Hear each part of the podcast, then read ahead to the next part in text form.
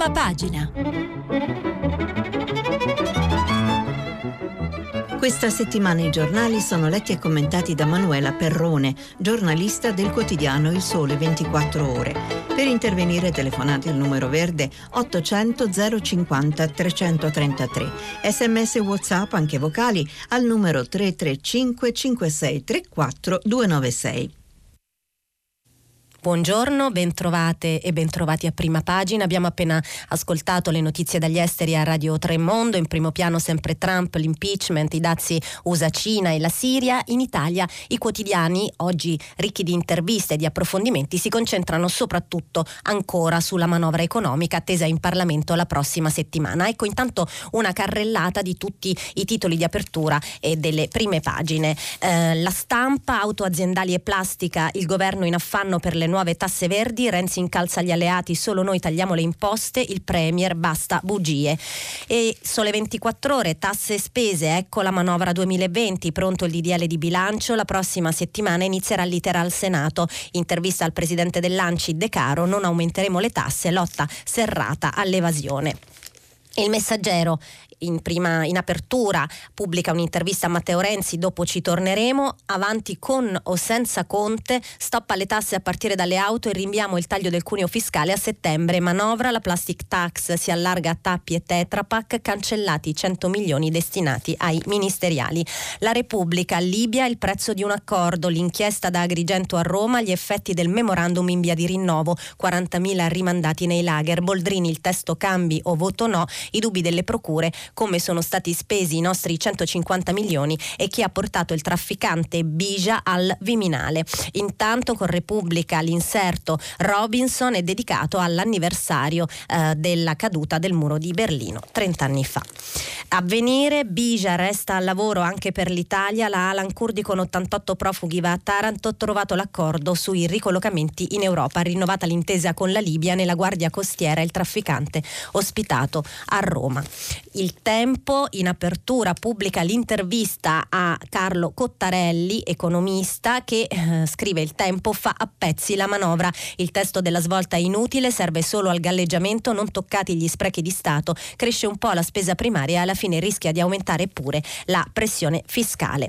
E poi la verità eh, torna sulla um, beffa tedesca, i migranti restano qui, la redistribuzione è una favola spacciata dal nostro governo, a parole una quota degli ultimi sbarcati aveva come destinazione la Germania, però nella realtà nessuno si è mosso dall'Italia. Il ministro dell'interno Seehofer ci sfotte. Devo verificare che non rappresentino una minaccia per noi.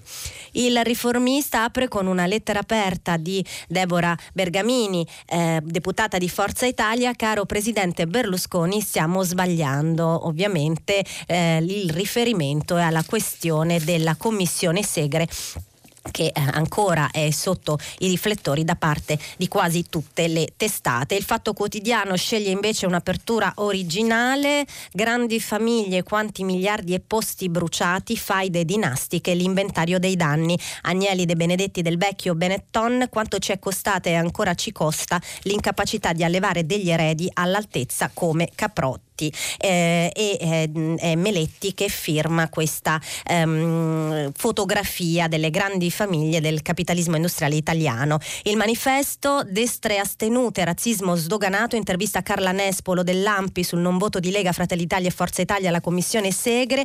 Eh, la fotonotizia è avanti così, tempo scaduto per stracciare il memorandum con la Libia, l'Italia e i trafficanti restano amici come prima. Ci saranno richieste di modificare qualcosa e altri soldi per fermare i migranti con tutti i mezzi, ma il PD annuncia che vuole cambiare i decreti sicurezza. Il giornale Tramonto giallo-rosso, Conte non piace più, è il titolo di apertura. Ghisleri, fiducia dell'esecutivo al 28%, i redditi bassi colpiti in manovra si sentono presi in giro. Plastica e auto, lite tra Renzi e PD Movimento 5 Stelle.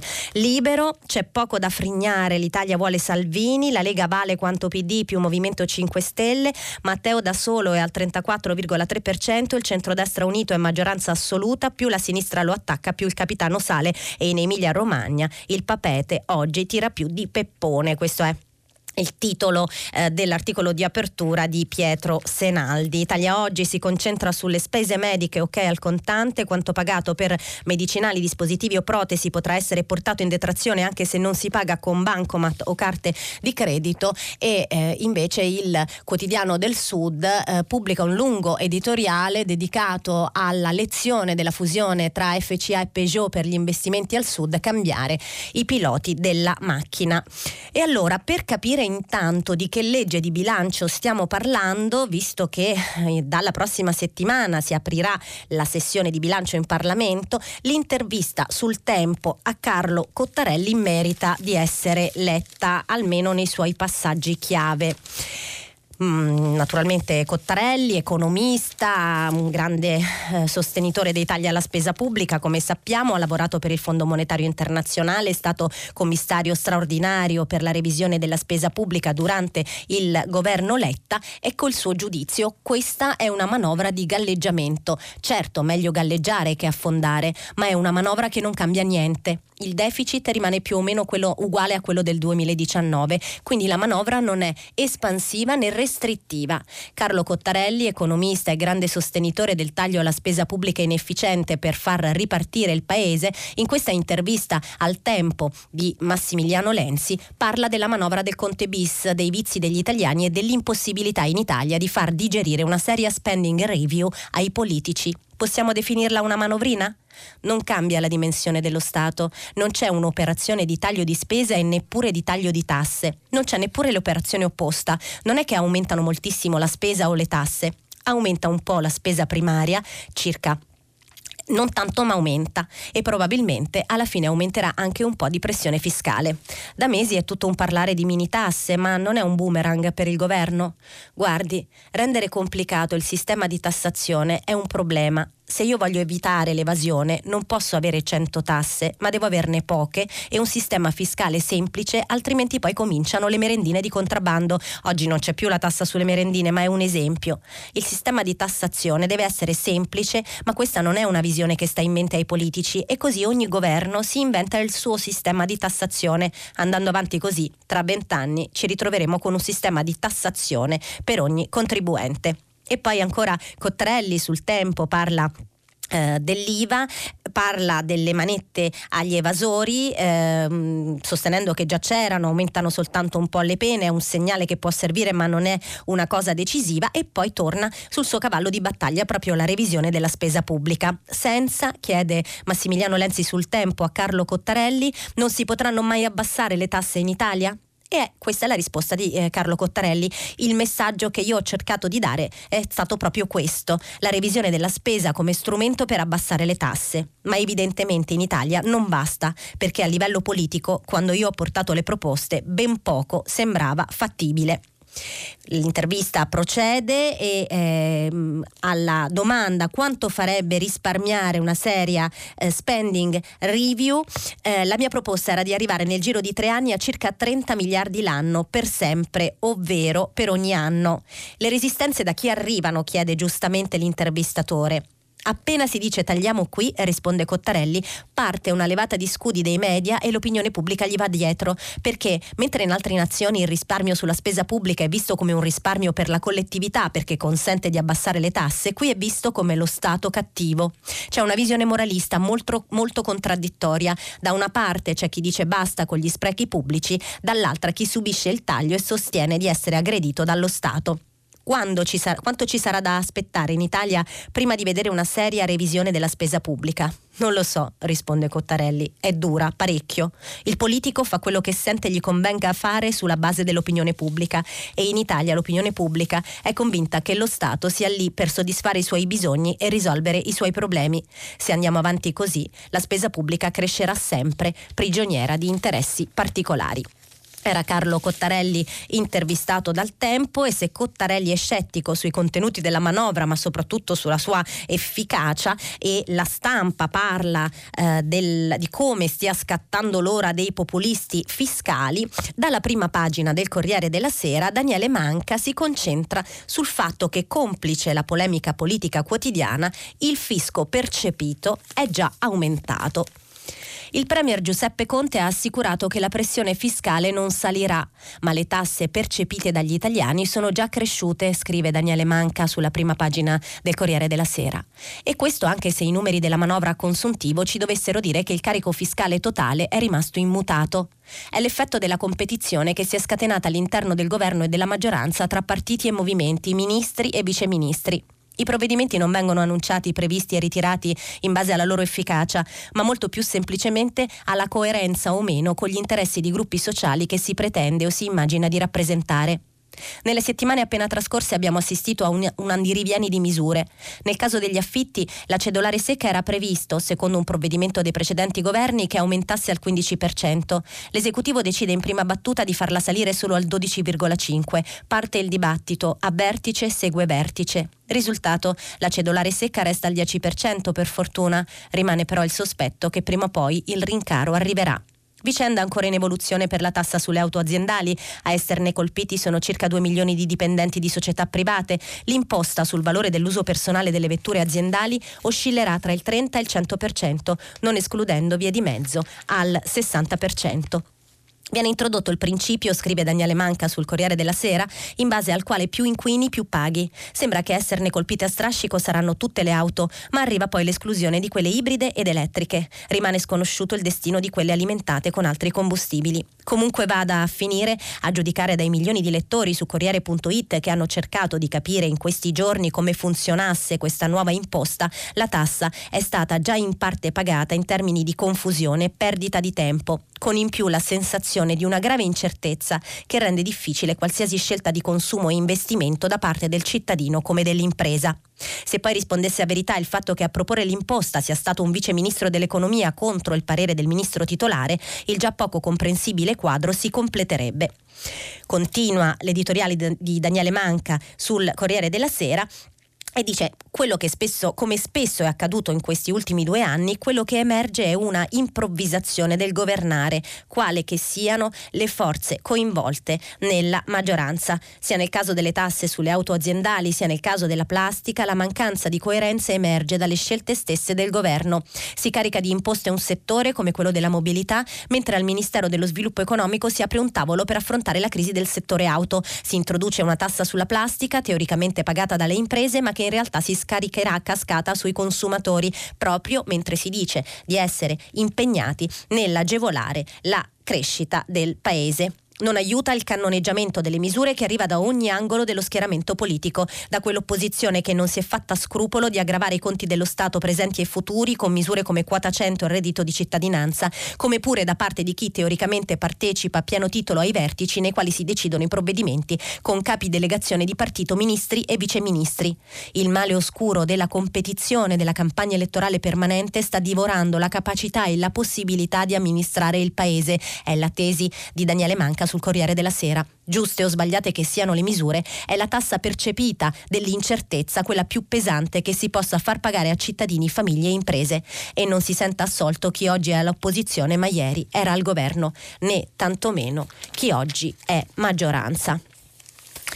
E anche il Sole 24 Ore ritorna sulla tassa più discussa, cioè quella sulle auto aziendali, in un commento di Maria Carla De Cesari, il cui titolo parla da sé, un errore da cancellare, un misto di ingenuità e imperizia, solo così è possibile spiegare l'autogol del governo sulle auto aziendali che prima ha triplicato la tassazione e poi ha cercato di correre ai ripari.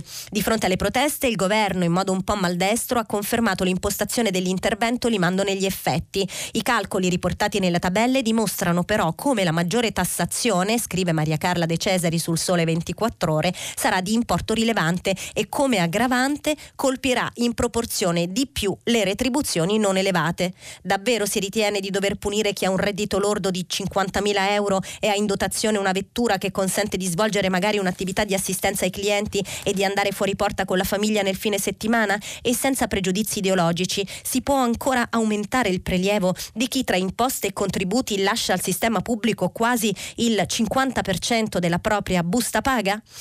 Queste le domande di Maria Carla De Cesari sul Sole 24 ore. Il riferimento è all'articolo che si ritrova a pagina 4 di Maurizio Caprino e Luca De Stefani eh, che fa le pulci, fa i conti in tasca la nuova misura eh, e eh, evidenzia proprio come la stretta sulle auto aziendali andrebbe a colpire di più i, reddito, i redditi medio-bassi con uno stipendio lordo di 50.000 euro per una vettura media, nuove tasse fino a 900 euro.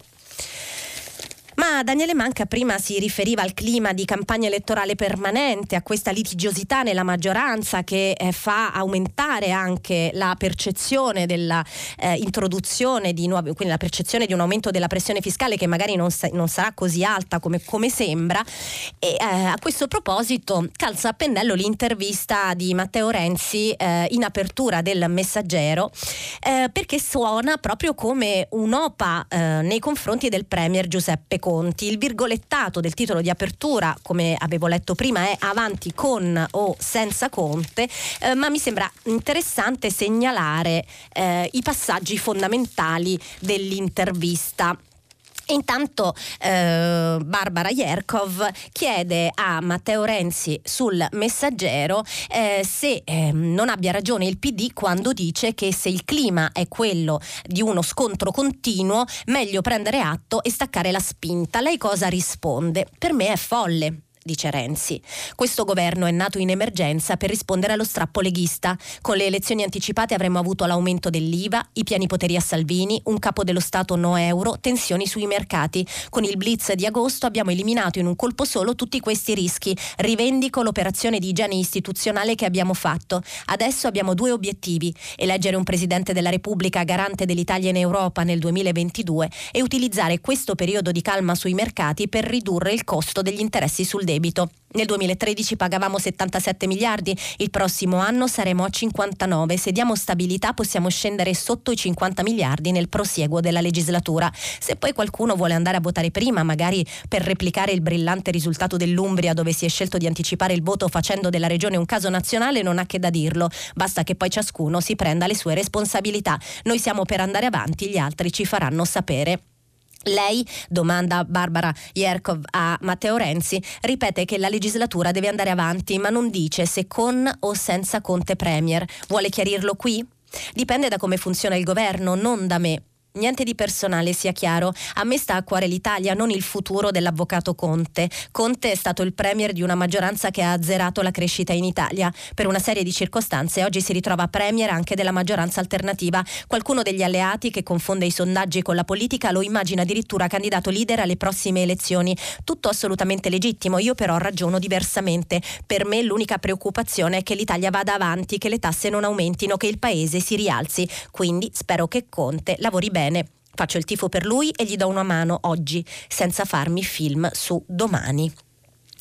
E allora sulla manovra Barbara Yerkov chiede ma eh, Italia Vi- eh, Viva è in prima fila nelle critiche e Matteo Renzi ehm, fissa un punto che probabilmente eh, sarà quello con cui darà battaglia in Parlamento quando la manovra arriverà all'esame delle Camere. Dice il contrario, lei non sa quante volte tacciamo per senso di responsabilità, su un punto però non transigiamo, non possiamo alzare le tasse agli italiani. Abbiamo vinto la battaglia per eliminare l'aumento dell'IVA e adesso vinceremo anche quella sulle macchine aziendali, sulla plastica e sullo zucchero. C'è chi rivendica la propria battaglia no TAV, chi quella no TAP. Noi di Italia Viva siamo quelli no tax.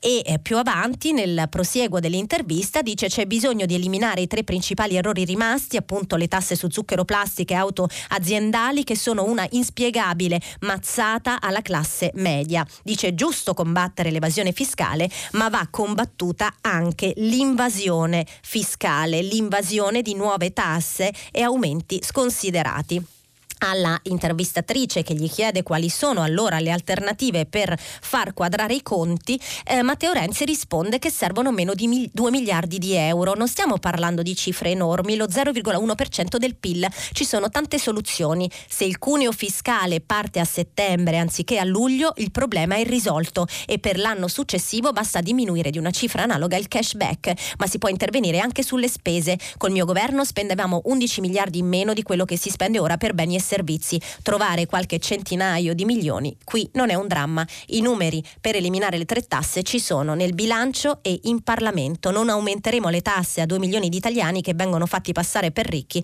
solo perché hanno un'auto aziendale. Non esiste.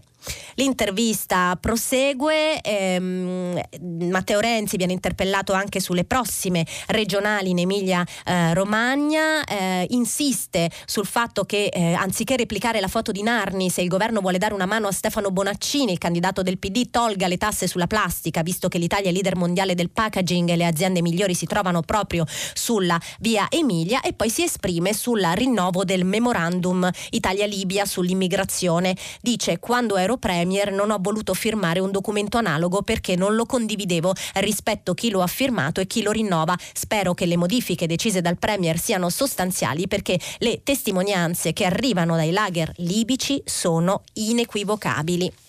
Ecco, era Matteo Renzi intervistato dal Messaggero, un'intervista in cui mette molti paletti, mette molti pantini, pianta molte bandierine e eh, evidenzia molti distinguo dalla maggioranza. Eh, vedremo quali saranno i rapporti futuri e come peseranno le diverse anime del quadripartito che sostiene il governo Conte 2 anche nella, ehm, nell'iter parlamentare dei provvedimenti eh, che arriveranno alle Camere.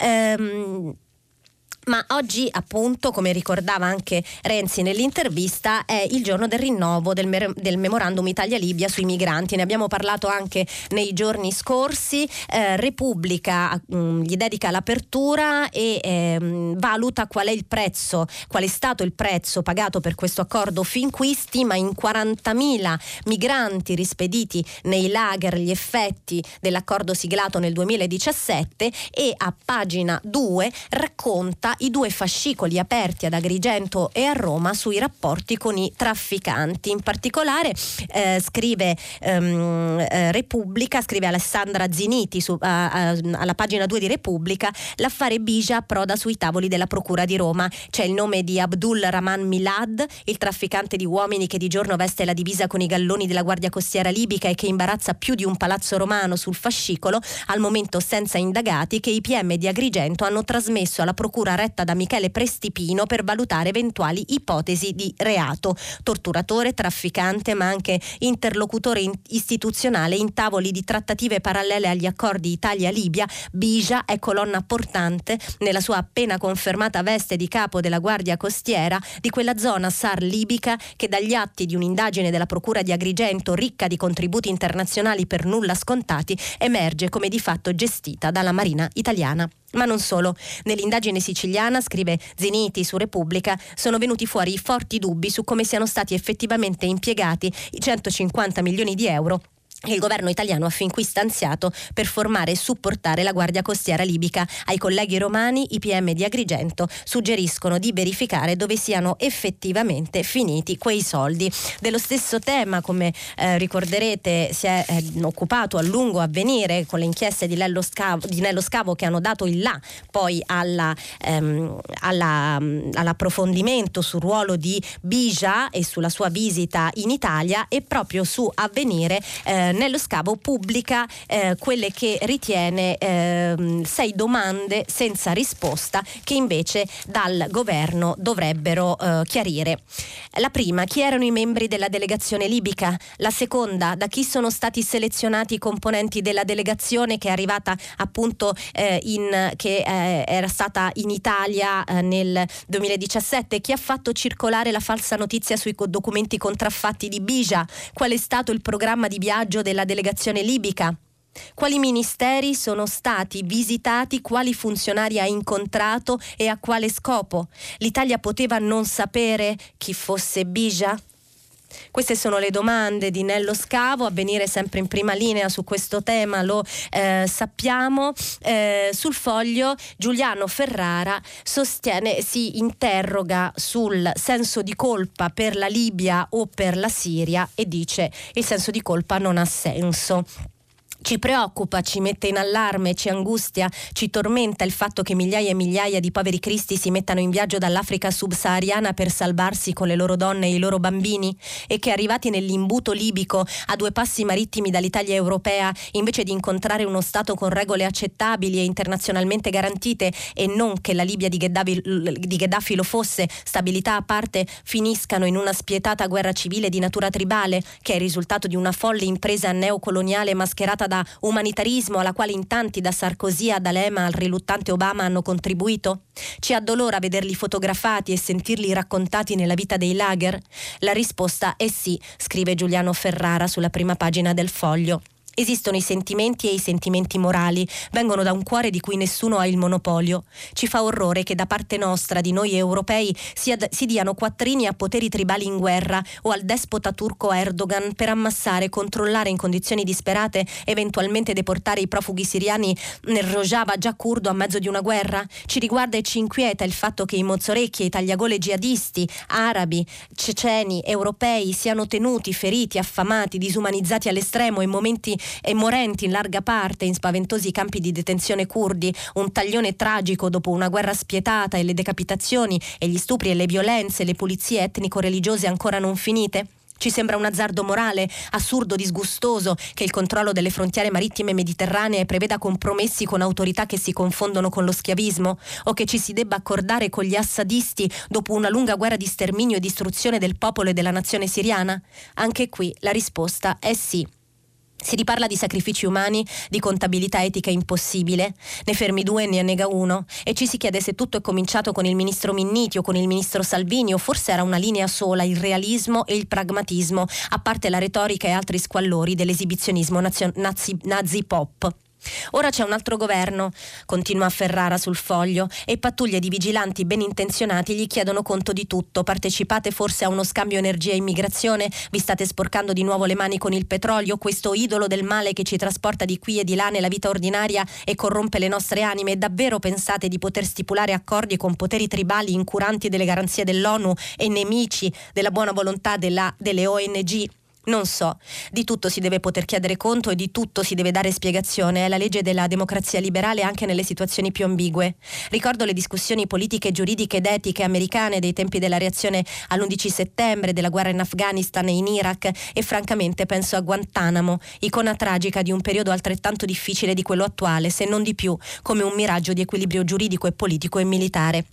Quella stagione di guerra occidentale ebbe un senso dichiarato, si voleva rifare la mappa del Medio Oriente in nome di un'idea regolativa di libertà. Alla fine risultò effimera, contraria agli istinti di appeasement pacifista dell'opinione occidentale e terminò con l'abbandono, il ritiro, la dismissione e la catastrofe di cui l'epoca presente è figlia. Sono discussioni e analisi che dureranno ancora per decenni.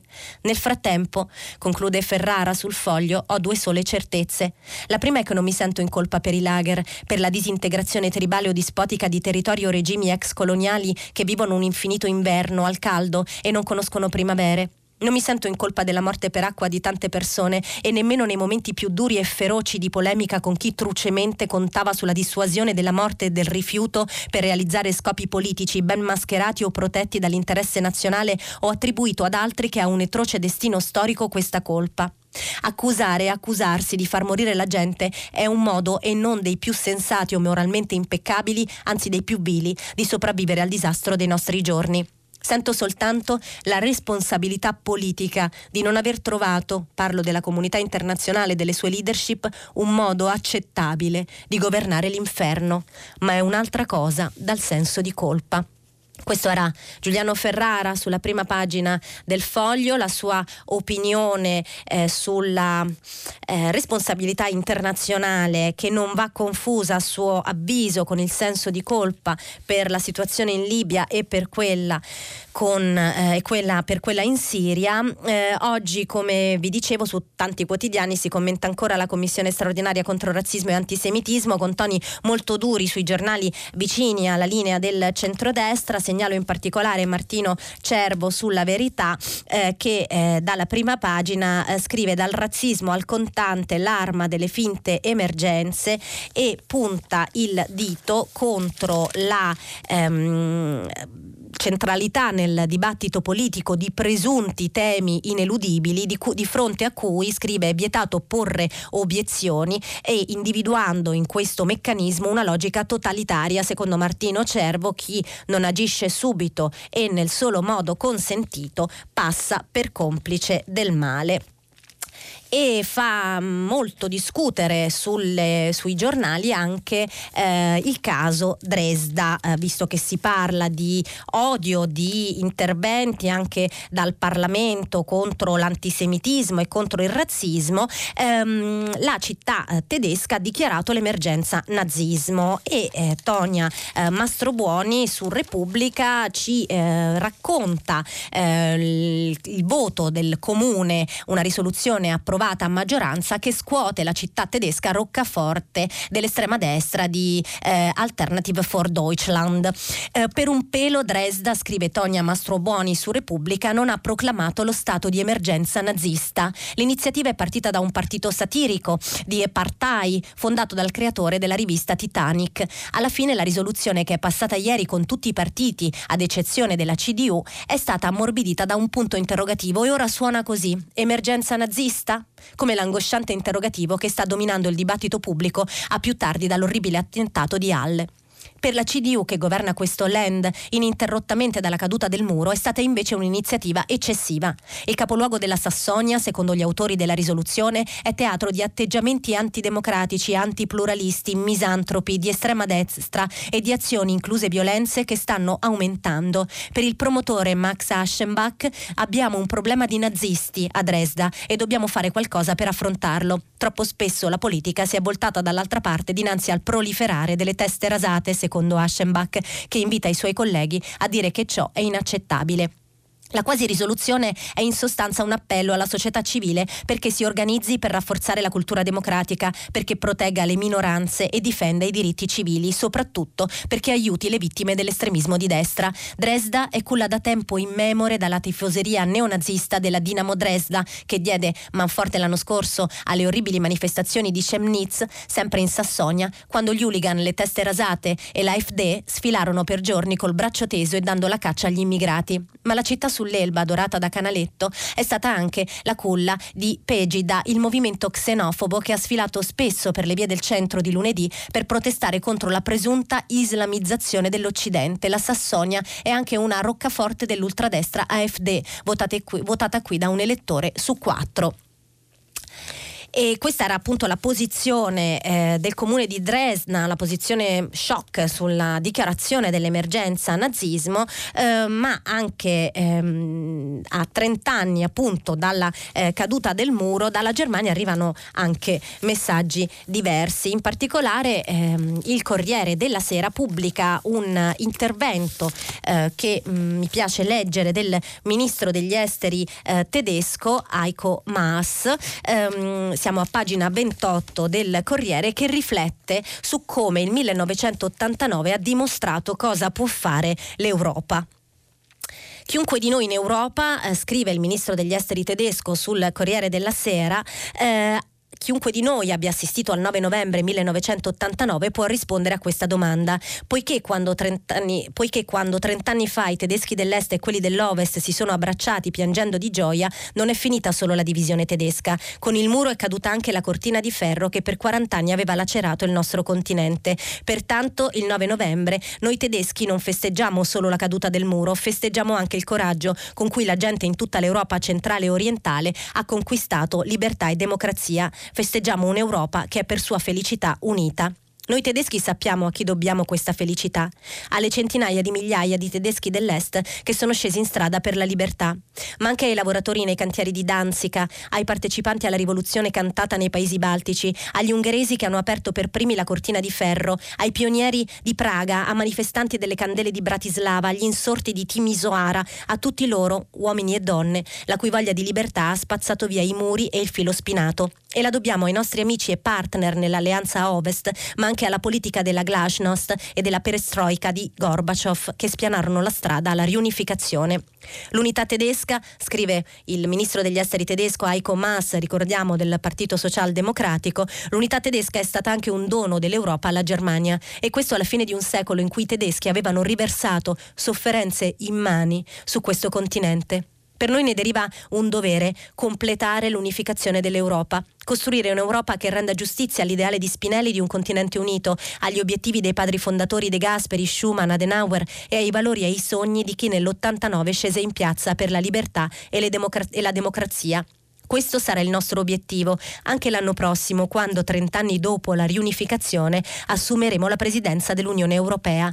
È chiaro che in questo mondo ci affermeremo solo se noi europei saremo coesi, poiché nessuno di noi gestirà da solo le quattro sfide mondiali, globalizzazione, cambiamenti climatici, digitalizzazione e migrazione la lettera del ministro degli esteri eh, tedesca, ma mi riaggancio all'allusione al riferimento ai cambiamenti climatici per segnalare un pezzo sul Sole 24 ore che è accompagnato da una bella fotonotizia in prima pagina perché l'Enea ha lanciato l'allarme.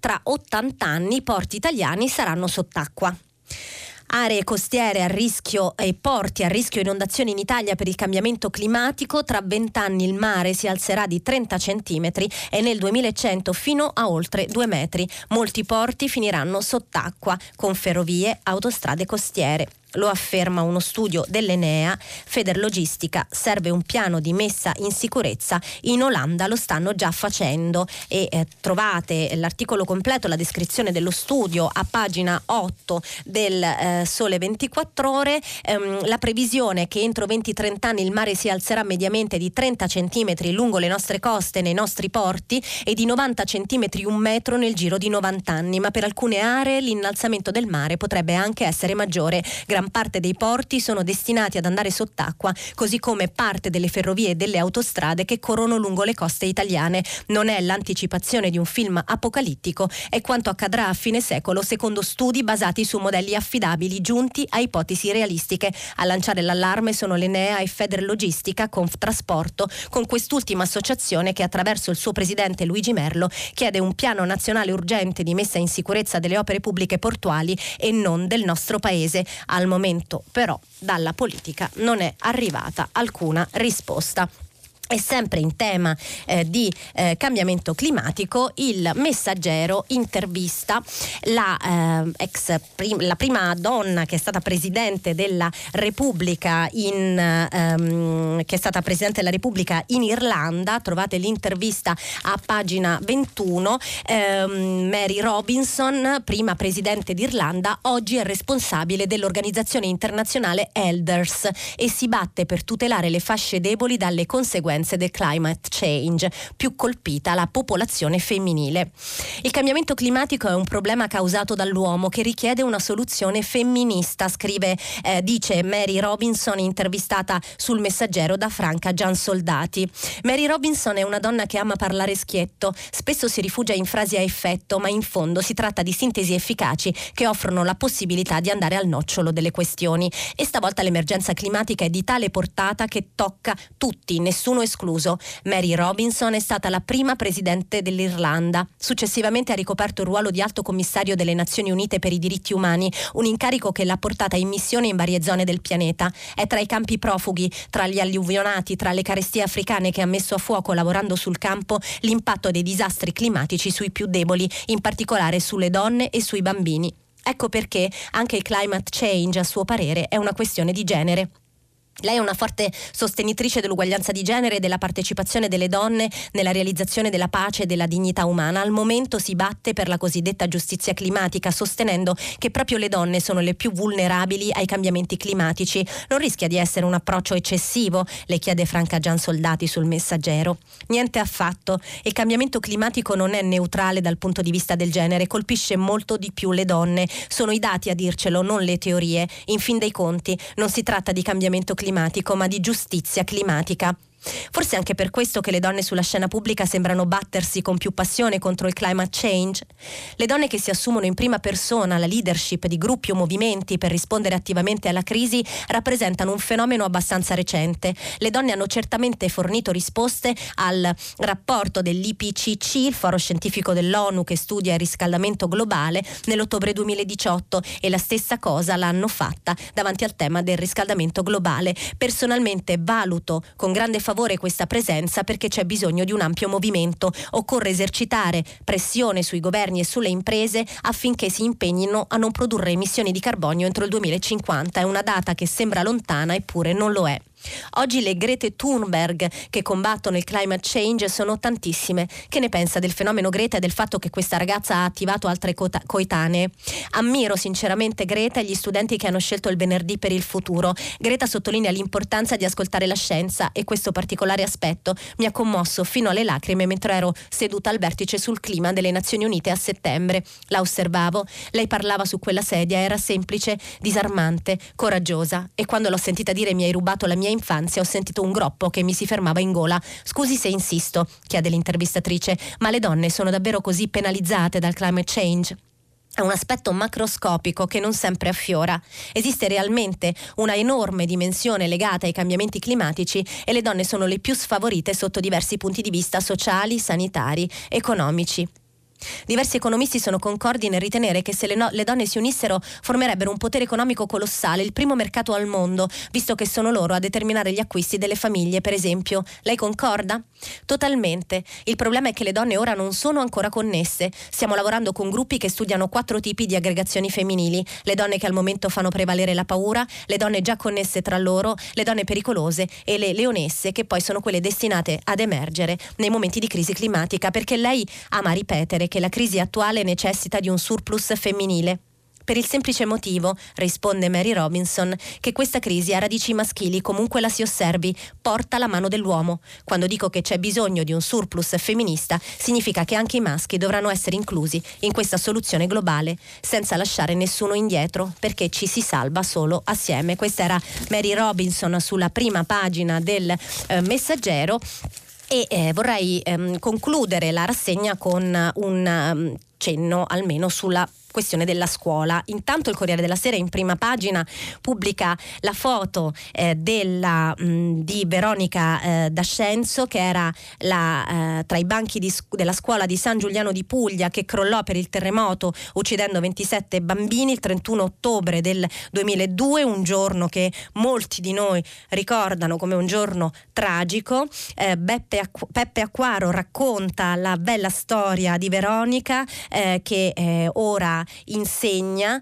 eh, che è voluta, eh, che, che farà la maestra, è una seconda vita, racconta emozionata, Massimo Gramellini le eh, ehm, riconosce, le, le, porge un omaggio nel suo caffè eh, che si intitola proprio La Via Maestra eh, e ehm, che è un inno alla resilienza, un trauma o lo rimuovi o lo attraversi. Veronica ha trovato il coraggio di attraversare il suo trasformandolo in una eh, opportunità e eh, a pagina 10 Repubblica, ehm, a pagina 24 scusate, Repubblica torna sul tema della sicurezza nelle scuole scuole eh, con, eh, raccogliendo il grido d'allarme dei presidi, eh, per i presidi è incubo sicurezza, eh, merenda vietata fuori dall'aula, niente ricreazione bimbi non possiamo controllarvi, la tragedia di Leonardo caduto e poi morto in ospedale dalla tromba delle scale delle scuole elementari Pirelli di Milano ha scosso la scuola italiana, lo racconta Paolo, Paola Bellini per esempio, dirigente scolastica di Cremona,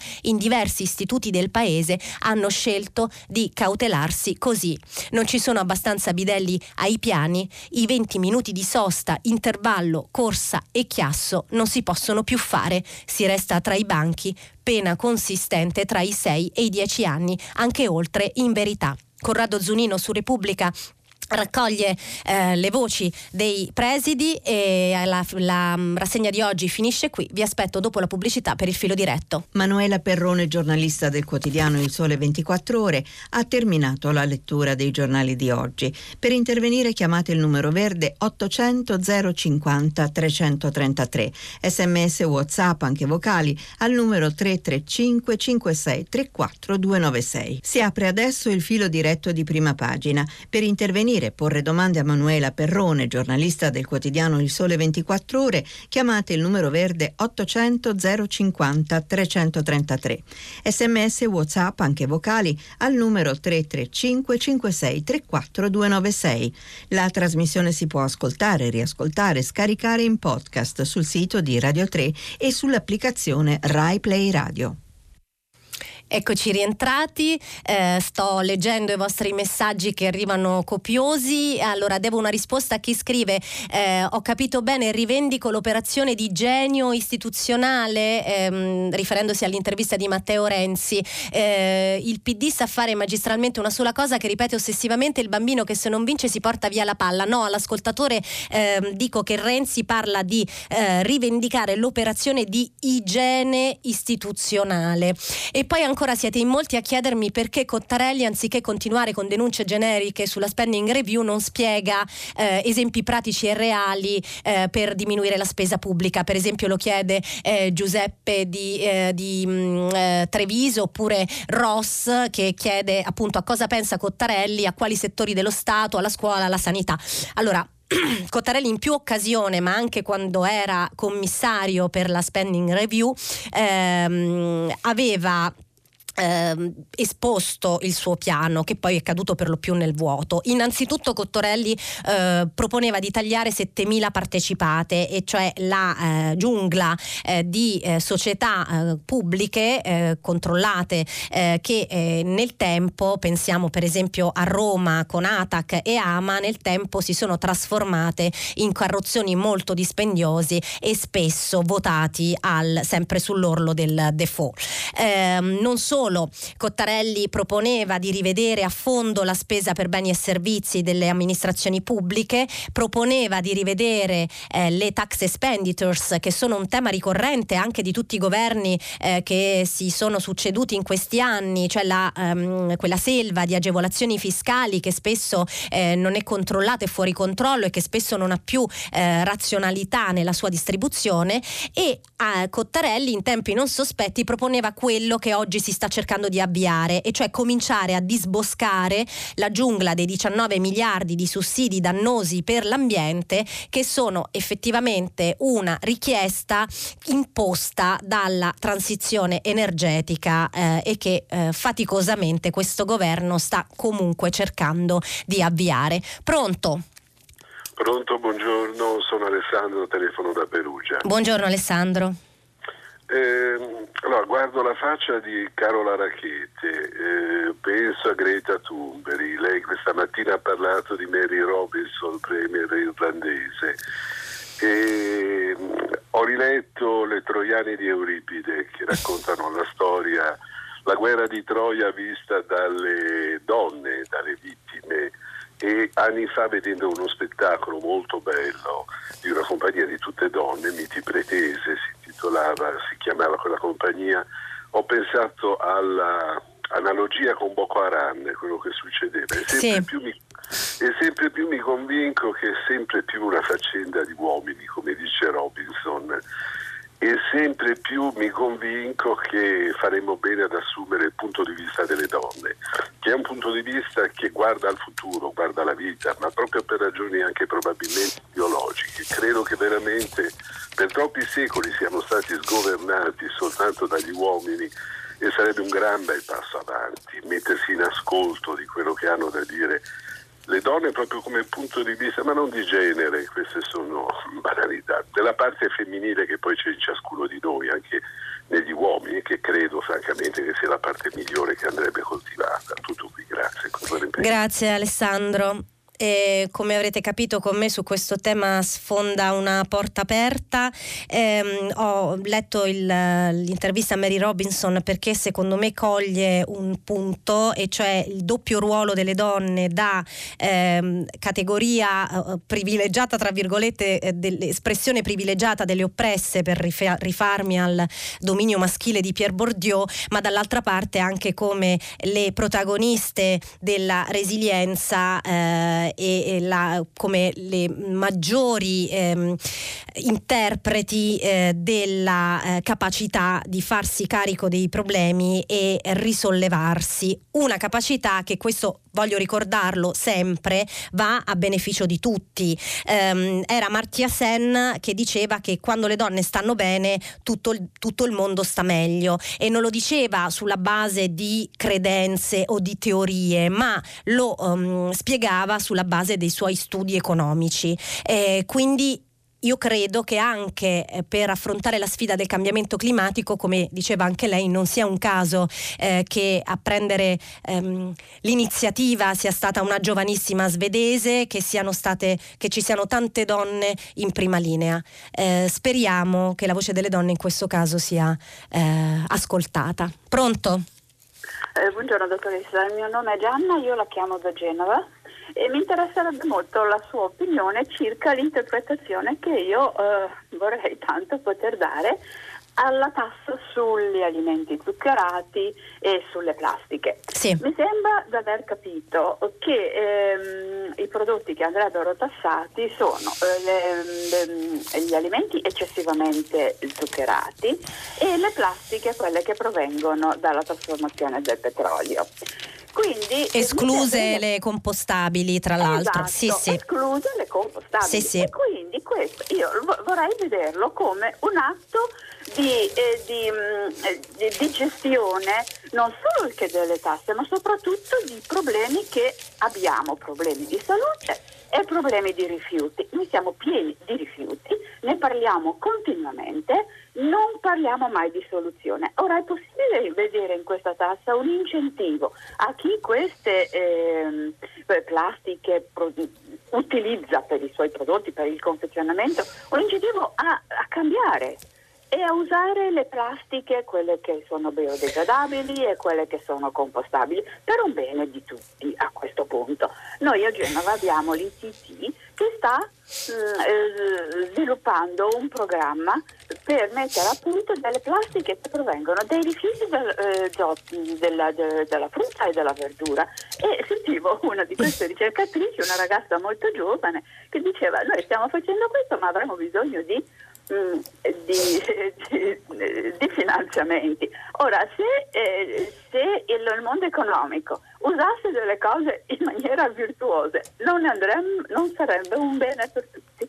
La ringrazio. Grazie Gianna per la sua domanda. È chiaro che a livello ideale eh, una tassa che in qualche modo disincentivi pratiche dannose per l'ambiente eh, dovrebbe essere sempre valutata con favore. Al tempo stesso però va contestualizzata, cioè va eh, inserita nell'ambiente in cui ci muoviamo. Io non posso non comprendere l'allarme dei produttori, non posso non comprenderlo perché questo è un paese, come abbiamo visto con i dati di ieri eh, che ho letto in apertura della rassegna stampa, i dati Istat sulla crescita e sul lavoro, questo è paese che ancora si sta risollevando, cerca di risollevarsi molto a fatica dalla crisi economica eh, che lo ha funestato. E questo è un paese in cui la lei parlava giustamente di eh, cambiare, cambiare, cambiare impostazione, cambiare modelli produttivi. Questo è un paese in cui il cambiamento costa e in cui non tutte le aziende abbiamo un tessuto produttivo che come sappiamo è fatto di piccole e medie imprese, non di grandi aziende, ehm, non sempre le aziende in questo momento storico hanno le risorse per affrontare questo cambiamento. Non a caso sul tema della transizione ecologica eh, si apre il tavolo al Ministero svilupp- dello Sviluppo Economico proprio per discutere con le aziende dei mezzi che avranno a disposizione. Eh, la tassazione, eh, lo ricordiamo, lo ricordo per dovere di cronaca, la tassa sulla plastica è accompagnata dall'introduzione di un credito d'imposta del 10% delle spese per l'adeguamento tecnologico dei macchinari proprio finalizzato a rendere a realizzare beni biodegradabili e compostabili, cioè quelli esclusi dalla tassazione. Quindi un intervento eh, che oltre al disincentivo preveda l'incentivo c'è probabile, è chiaro che le aziende chiedono in questa fase molto delicata dal punto di vista economico di, non, di, di concentrarsi sugli incentivi al cambiamento e non sulle penalizzazioni prodotti, sui prodotti, penalizzazioni che tra l'altro aggiungo rischiano secondo tutte le stime e tutti gli osservatori di scaricarsi pesantemente sui consumatori. E questo è un altro tema che fa scopa con l'accanimento contro il ceto medio eh, di cui in questo momento sicuramente non c'è bisogno. Pronto? Pronto, buongiorno. Io sono Fulvio di Arezzo. Salve Fulvio. Buongiorno. La mia domanda è sulle macchine aziendali. Io ho fatto l'artigiano sì. per 47 anni e sicuramente la trovo una cosa giusta, eh, però no, eh, eh, che uno può, eh, possa avere queste macchine aziendali, ma la mia domanda è un'altra.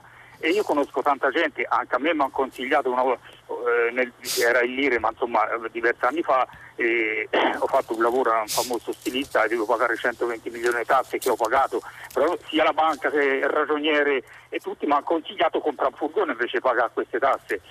A me non mi serviva, il furgone ce l'avevo e non l'ho comprato e perché tanta gente dice ah ma se devo pagare le tasse se cambiare la macchina un amico tempo fa io ho telefonato a prima pagina qualche mese fa e aveva comprato una, una macchina importante insomma costava 60-70 mila euro pur di non pagare le tasse dici tanto devo pagare le tasse io sono del 51 negli anni 70 questa mentalità ci hanno inculcato poi c'è la colpa della politica dei noi cittadini questa io la domanda la faccio a lei e, il ragioniere che non ci faceva pagare le tasse o la persona che non le pagava era la persona sveglia, furba. E noi viene da là questo male, perché noi non le vogliamo pagare le tasse. Il motivo perché? Perché la politica poi non fa gestire questi denari e la politica non ci ha insegnato che eh, questi ai cittadini che servono per me, per le, se ho bisogno dell'ospedale, per mia nipote, per mia figlia, per mandarla a scuola, serve per tutti, per le strade. Eh, ma questo è lo Stato che deve, deve e noi siamo a queste condizioni perché abbiamo lasciato perdere da allora e rimediare non è facile.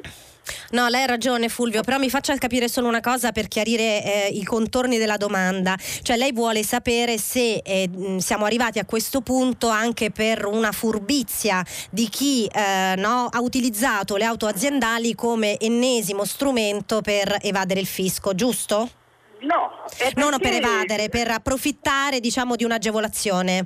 Neanche, perché tanto questi soldi li, li, li, se li sentono come buttarli via, se tanto devo pagare le tasse preferisco cambiare la macchina o comprare una... Io conosco gente che ha comprato attrezzature nel governo eh, mh, Prodi sì. che non gli servivano a niente. Ho capito, cioè che praticamente incentiva, eh, incentiva, l'acquisto di mezzi di cui non si ha bisogno, questa è la sua osservazione. Eh, ma la domanda è pur di non pagare le tasse, perché? Ho capito, pur di non pagare le tasse. Grazie Fulvio della... Mm, allora, non, non, mm, non, so, ricordiamo intanto da, da quale, qual è la storia. Eh, dal 2012 in Italia le aziende possono dedurre e detrarre dal loro reddito e quindi quindi dalle relative imposte, ehm, le, ehm, le, e quindi han, hanno interesse a far usare le vetture dei dipendenti rispe, rimborsando loro il costo dei chilometri percorsi nelle trasferte lavorative fuori dal comune sede aziendale e gli amministratori avevano interesse per conto dell'azienda a intestarsi personalmente le vetture. Ehm, che cosa è successo nel corso degli anni? Che le eh, auto aziendali a un certo punto sono state diciamo ehm, eh, riconosciute a tanti dipendenti come quasi una forma di agevolazione, di riconoscimento nei confronti dei dipendenti che devono utilizzarle per lavoro e ehm, le auto aziendali mh, mm, si, ci racconta sempre il sole 24 ore pesano oggi per il 40% del mercato che è un mercato già in sofferenza anche a causa dell'ecomalus.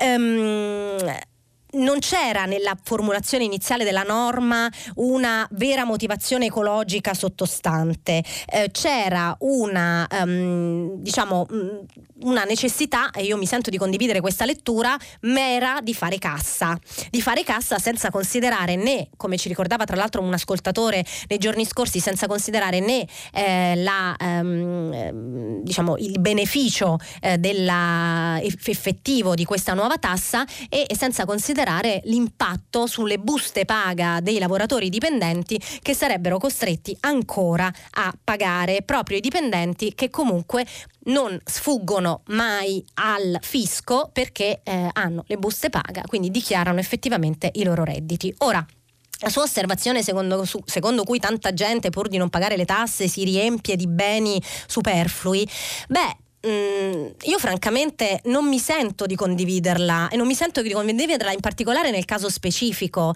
perché a fronte della piccola impresa che magari ha convenienza anche a fare un ragionamento di questo tipo, ci sono tante aziende in, in cui invece il riconoscimento dell'auto aziendale è appunto un riconoscimento al lavoro dei dipendenti, ma è anche una forma di eh, è una forma diciamo di eh, irrompe in un, è una forma di um, coltivazione, per, permettetemi il termine, di un indotto, uh, un indotto che vale, cioè di un mercato. Noi andiamo con questa misura a incidere su un mercato in questo momento di crisi dell'automotive. Non so, io condivido la tesi sostenuta anche sul mio giornale che non si tratta di una buona idea.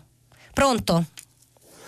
Manuela, sono Elisa. Salve Elisa, buongiorno. Buongiorno Manuela. Eh, volevo fare una riflessione a proposito dell'articolo di Giuliano Ferrara sul foglio. Sì. Eh, non ha importanza chiamarlo senso di colpa, vergogna, è, una, è, un'etichetta che va al di là del contenuto. Certo io non provo senso di colpa perché non ho fatto male direttamente ad un, ad un emigrato eh, non gli ho fatto del male, non l'ho costretto ad affogare. Il, um, la mia vergogna, la vergogna che io provo non soltanto come persona ma come cittadina italiana ed europea è dovuta al fatto che eh, siamo di fronte ad un fenomeno che non è emergenziale, che non durerà pochi anni, è un fenomeno che si realizzerà nel tempo, molto tempo, perché la gente muore, perché la gente che vive in Africa eh, eh, non può che fuggire dall'Africa, dalle guerre, dalla fame, perché non ha la possibilità di far crescere i propri figli, non ha la possibilità di lavorare. È perfettamente inutile che l'Europa costruisca i muri, è perfettamente inutile, ma siamo noi, noi cittadini che votiamo, siamo noi cittadini che dobbiamo riflettere su queste cose. I politici si adeguano, i politici poi attraverso i robot, attraverso tutto quello che sappiamo, attraverso i finti like dirigono il pensiero delle masse che poi votano, ma siamo noi cittadini che votiamo e pensiamo con la nostra testa. Allora, se ci poniamo in una situazione del contro, quello è il mio nemico, è il contro, non potremmo che andare avanti così, in questa vergognosa, assurda costruzione di muri. Ma se nell'altro vediamo una persona, non possiamo che tendere la mano e questa è la differenza, come diceva il cardinale Martini, la differenza non è tra chi crede e non crede, la differenza è tra chi pensa e non pensa.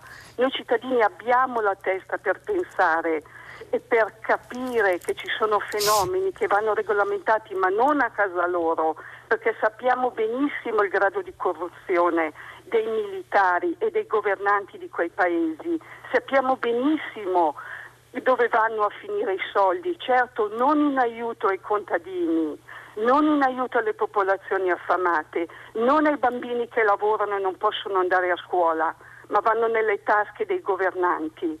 Questa è la vergogna dell'Europa, l'Europa che non sa mm. decidere. Buongiorno Manuela. Buongiorno Elisa, grazie.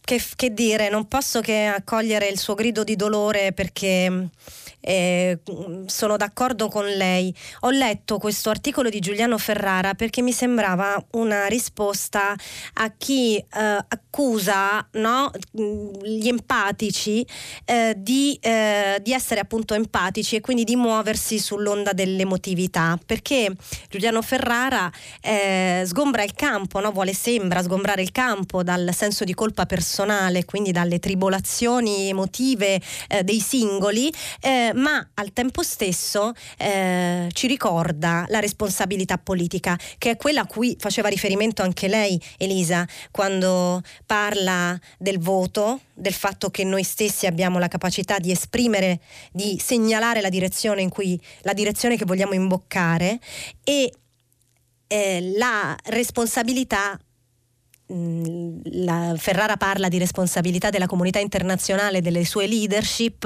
eh, ha ragione la responsabilità anche dell'Europa perché forse il fallimento più grande di questa Unione Europea è stata proprio la sua incapacità e la sua debolezza di prendere posizione nei confronti delle crisi internazionali e di parlare a una sola voce eh, sulla politica estera. Ehm, non non so dove andremo a finire, so che però il primo passo eh, di mh, mm, il primo passo è riconoscere l'inferno, quindi è quello di eh, riconoscerlo, che quando Ferrara dice conta la responsabilità internazionale di non aver trovato un modo di governare l'inferno, in qualche modo contempla la consapevolezza e torna a quel lato emotivo che sembrava voler distruggere, cioè la consapevolezza e la capacità dei cittadini di riconoscere l'inferno. Mi viene in mente, anche mentre lei parlava, mi veniva in mente um, la forza di quel caso dell'adolescente quattordicenne che era stato ritrovato eh, morto in mare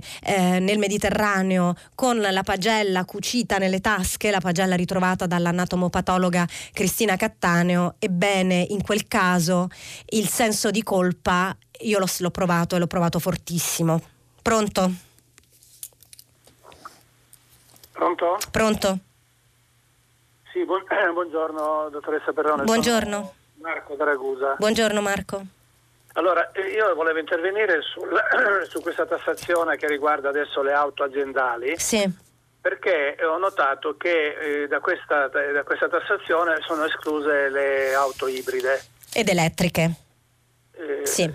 Però in, questo, in questa situazione, eh, già come è successo per quanto riguarda gli incentivi, sono state dimenticate le auto che eh, lavorano, che utilizzano il GPL o il metano, sì. che sono molto più eh, ecologiche delle auto ibride. Per quale motivo? Le auto ibride sono delle macchine a benzina che eh, funzionano elettricamente soltanto fino a 50 km all'ora. Dopodiché, quando poi si esce da fuori città, eccetera, si comincia a viaggiare normalmente e vanno a benzina, inquinano come normalissime macchine a benzina.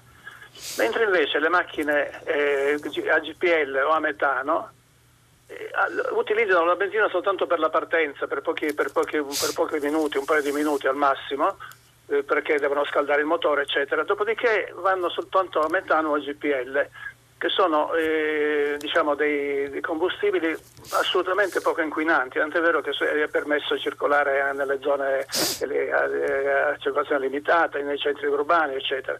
Per cui come mai dico, c'è questa incongruenza? Intanto si, si, privilegiano le macchine ibride che fra l'altro sono, hanno dei costi molto elevati, quindi non sono a portata di chiunque e si dimenticano completamente le macchine eh, mm. eh, assolutamente più ecologiche che sono appunto la, le, quelle a GPL a metano. Volevo, volevo farle notare questa Grazie Marco, sì no, ha fatto bene a farmela mai... notare, se ne era parlato anche ieri. Ehm, allora, io sono una cronista politica e parlamentare, quindi rispondo per eh, la parte che conosco. Eh, quando è scoppiata la polemica sull'aumento delle tasse ritenute ingiuste eh, dai più proprio perché gravano sulle buste paga dei dei dipendenti, il governo e le componenti del governo hanno deciso di fare una parziale marcia indietro e quindi hanno deciso eh, di, eh, restare, mh, mm, fer- di far restare fermo al, eh, al livello attuale di agevolazione soltanto gli utilizzatori di mezzi ibridi o elettrici e naturalmente ricordiamolo anche ehm, gli addetti alle vendite, quindi gli agenti commerciali che ovviamente utilizzano l'auto aziendale più degli altri. Eh, ma non so quali siano le ragioni, se, eh, la ragione è una forte spinta del Movimento 5 Stelle, la ragione politica per l'agevolazione delle auto elettriche, ehm, ma non so se non so dirle e non, non, posso assicurarle che la norma resterà questa. Io sono convinta, lo stanno facendo trapelare tutte le forze politiche, che in Parlamento eh, la rivisit- rivisitazione della tassazione sulle auto aziendali sarà rivista pesantemente. Ha sentito già la minaccia di Renzi, ma gli stessi 5 Stelle riconoscono la necessità di modificare o correggere la norma. Eh, io penso che dal Parlamento forse questa insieme a Plastic e Sugar Tax sarà eh, la novità eh, che eh, uscirà più mh, eh, rivisitata e più depotenziata. Non so dirle in quale direzione, magari si prenderà anche in esame eh, quella, la possibilità di eh, esentare dalla, dall'irrobustimento fiscale ehm, anche le auto a GPL e metano, ma francamente al momento non ho gli strumenti per poterglielo dire. Ha fatto bene a segnalarlo. Pronto? Sì, pronto, buongiorno. Mi, mi, sente? Sì, buongiorno. Buongiorno, mi chiamo Adriana e chiamo da Cavaglion Veronese. Salve Adriana. Buongiorno. Io volevo affrontare, cioè proporre una, un tema che sottaciuto che riguarda molto con la, la, difesa dell'ambiente, l'inquinamento eccetera, cioè il consumo di territorio in Italia. Il consumo di suolo, sì. Brava. perché qualche anno fa, circa nove anni fa, c'era il, dottor, eh, il professor Settis che teneva conferenze, inascoltato ovviamente perché chi dice la verità è un rompiscato in Italia. Comunque io avevo fatto nel mio paese una sera una presentazione per sensibilizzare le persone non serve a niente. Comunque, le dico, questa serata era stata organizzata nel 2011 e veniva fuori che dal 1990 al 2005 in Italia è stato consumato 36.630 km quadrati di superficie agricola utilizzabile, acronimo SAU, equivalente a tre regioni italiane, Lazio, Abruzzo e Umbria, intese come pianure, non con, mont- con gli Appennini di mezzo. Quindi il consumo di territorio in Italia è pari allo 0,19% della, de, del territorio italiano. In Germania era, parlo di allora, adesso sarà diminuito, era di 30 ettari al giorno, in Italia 161 e avevano come obiettivo portarlo, diminuirlo a 30 ettari al giorno. Cioè, vogliamo parlare di queste cose anziché parlare della crisi della, dell'edilizia? Ma poi io guardo fuori dalla finestra e vedo blu dappertutto, cioè, dov'è la crisi dell'edilizia? Se ne fanno troppe e ogni caso è sottratto a, al verde sono gli alberi, le piante che, che, puliscono l'aria, a parte tutto un discorso sull'uso dei mezzi, eccetera, eccetera, eccetera. Però di questo non ne parla nessuno, stanno a fare le grida, le grida manzoniane per le tasse e sappiamo che cosa servivano le grida manzoniane, ma i problemi concreti non vengono mai affrontati. Allora ha fatto bene, sì, ha fatto bene a ricordarlo, ha fatto bene a ricordarlo Adriana. Ehm, io sempre dal punto di vista politico rammento come ogni anno eh, si cerchi di incardinare un disegno di legge sul consumo di suolo, eh, ogni anno i governi promettono di eh, intervenire in materia, ogni anno il, l'esito finale eh, è sempre lo stesso, e cioè i disegni di legge sul consumo di suolo si si arenano. Si arenano per tanti motivi. Eh, lei dice che non è vero che l'edilizia è in crisi perché vede tante gru.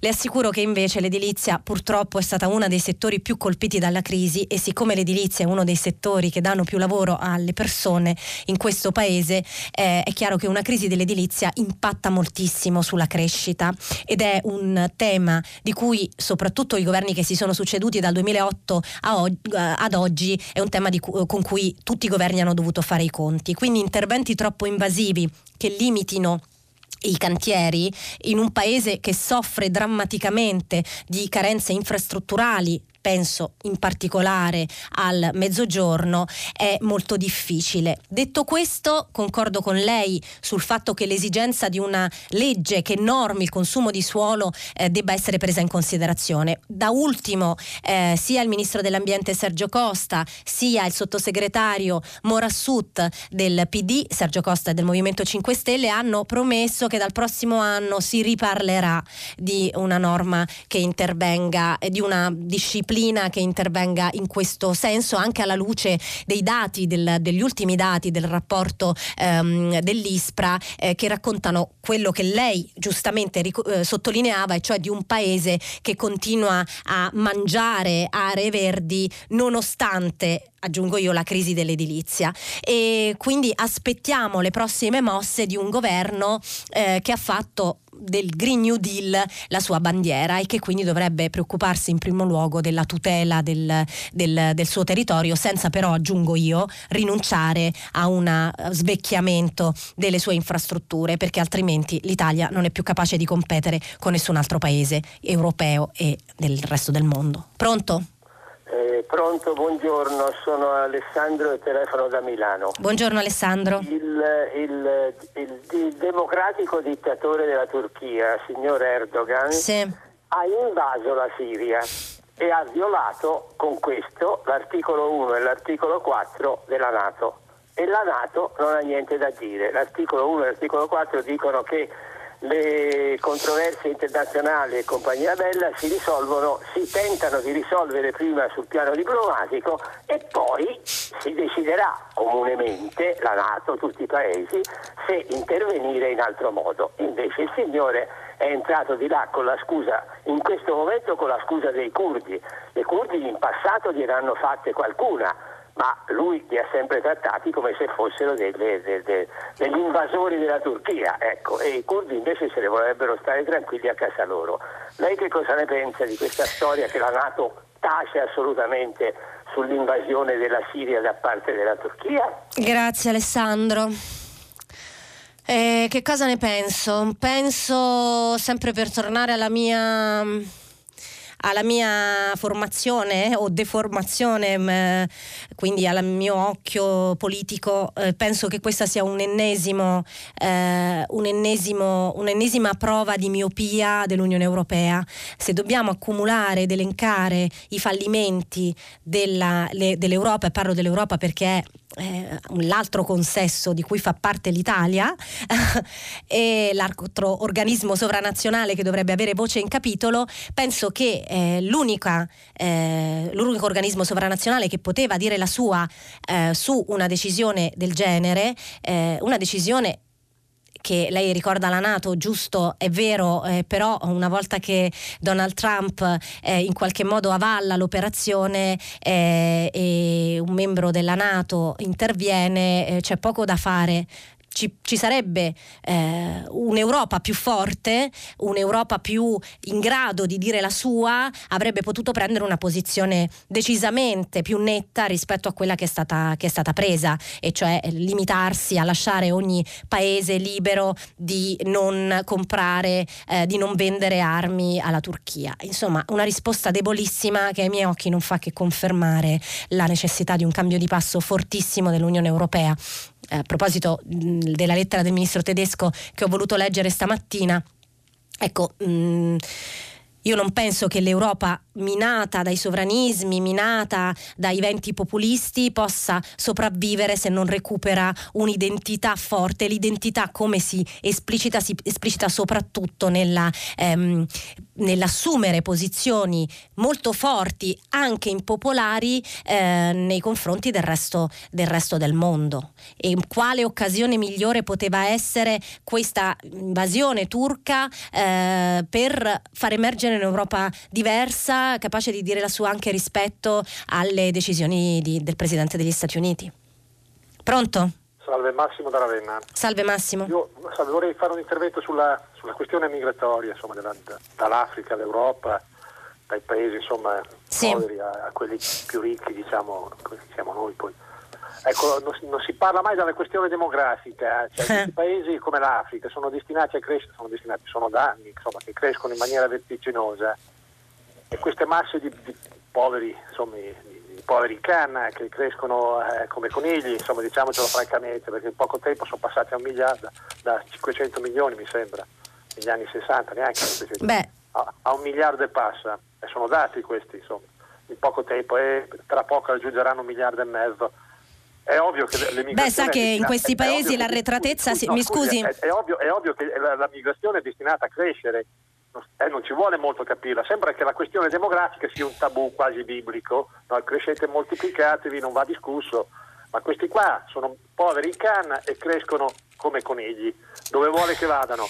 Mi Poi scusi Massimo, no, volevo solo, volevo solo intervenire per dire che non è che crescono come conigli. Eh no, ecco, eh, no, no, no, è che eh, quei paesi, l'arretratezza, mi scusi. 300 milioni, cioè un miliardo, eh, mi scusi, l'arretratezza e la povertà e la povertà si misurano anche dalle capacità dei sistemi sanitari e dei sistemi sanitari di prima linea, cioè quelli dell'assistenza territoriale, di intervenire sul tema della contraccezione, perché se non si interviene su quel tema, eh, che è una delle battaglie che tra l'altro l'Organizzazione Mondiale della Sanità ha sempre portato avanti, se non si interviene succede quello che dice lei, però accusarli di crescere come conigli mi sembra Qua, eh. mi sembra quasi offensivo, nel senso ah, che anche noi, no? Eh, ma ce l'abbiamo che fare noi dopo. Massimo, ma io glielo dico perché è quasi offensivo perché noi non cresciamo come conigli perché abbiamo il beneficio di essere paesi ricchi, come lei stesso eh, riconosce, e quindi di poterci attrezzare per evitare di fare figli, perché altrimenti le garantisco che anche noi eravamo in quelle condizioni.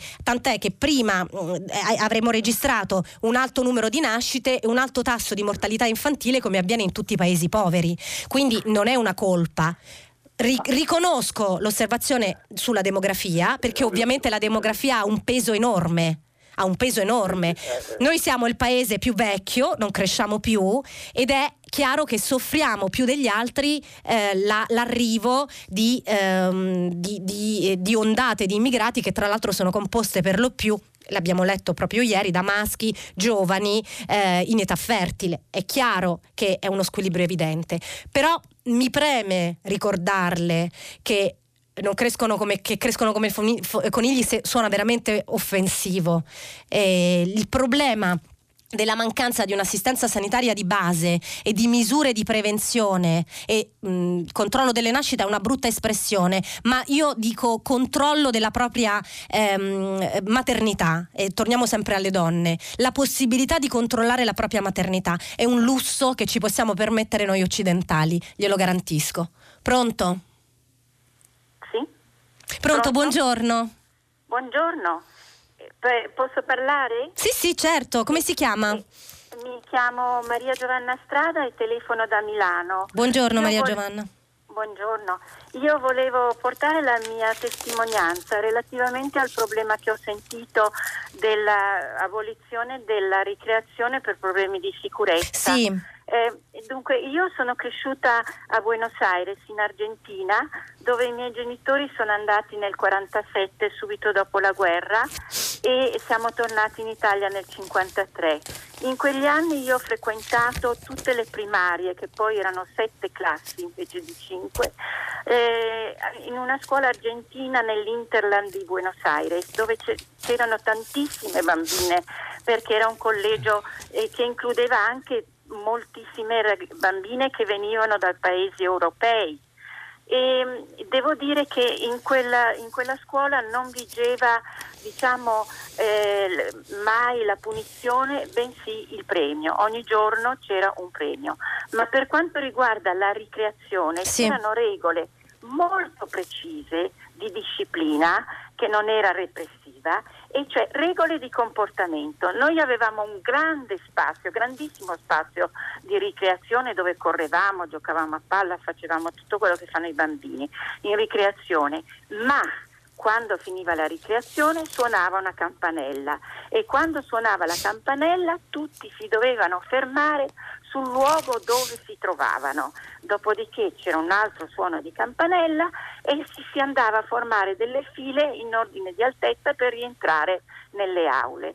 Questo naturalmente comportava che ci fosse ordine, che ci fosse sicurezza e che tutti fossero tranquilli, perché la, quello che ho imparato da questa cosa è che la disciplina è, è la gestione della libertà, cioè, eh, Grazie Maria la... Giovanna, lei ha ragione, sì è vero che la disciplina e la gestione della libertà. Nel caso italiano noi stiamo parlando di una fattispecie ancora diversa e cioè stiamo parlando del fatto che eh, i dirigenti scolastici non riescono a eh, mandare i bambini a fare ricreazione in spazi adeguati, lei parlava di ehm, grandissimi spazi di ricreazione, ma stanno, stanno, ehm, sono, sono, costretti a ehm, tenere i bambini a fare ricreazione in classe come se le classi possano, potessero diventare delle celle. Ecco, questa è proprio una deriva, è una deriva legata probabilmente anche alla mancanza di fondi per le nostre scuole. E per oggi ci fermiamo qui, la linea passa al giornale Radio 3, noi ci risentiamo domani mattina.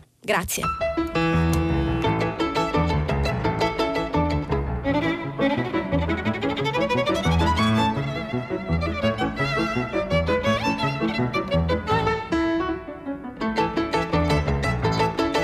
Manuela Perrone, giornalista del quotidiano Il Sole 24 Ore, ha letto e commentato i giornali di oggi. Prima pagina è un programma a cura di Cristiana Castellotti. In redazione Maria Chiara Beranec, Natascia Cerqueti, Manuel De Lucia, Marco Pompi. Posta elettronica prima pagina chiocciolarai.it. La trasmissione si può ascoltare, riascoltare e scaricare in podcast sul sito di Radio 3 e sull'applicazione Rai Play Radio.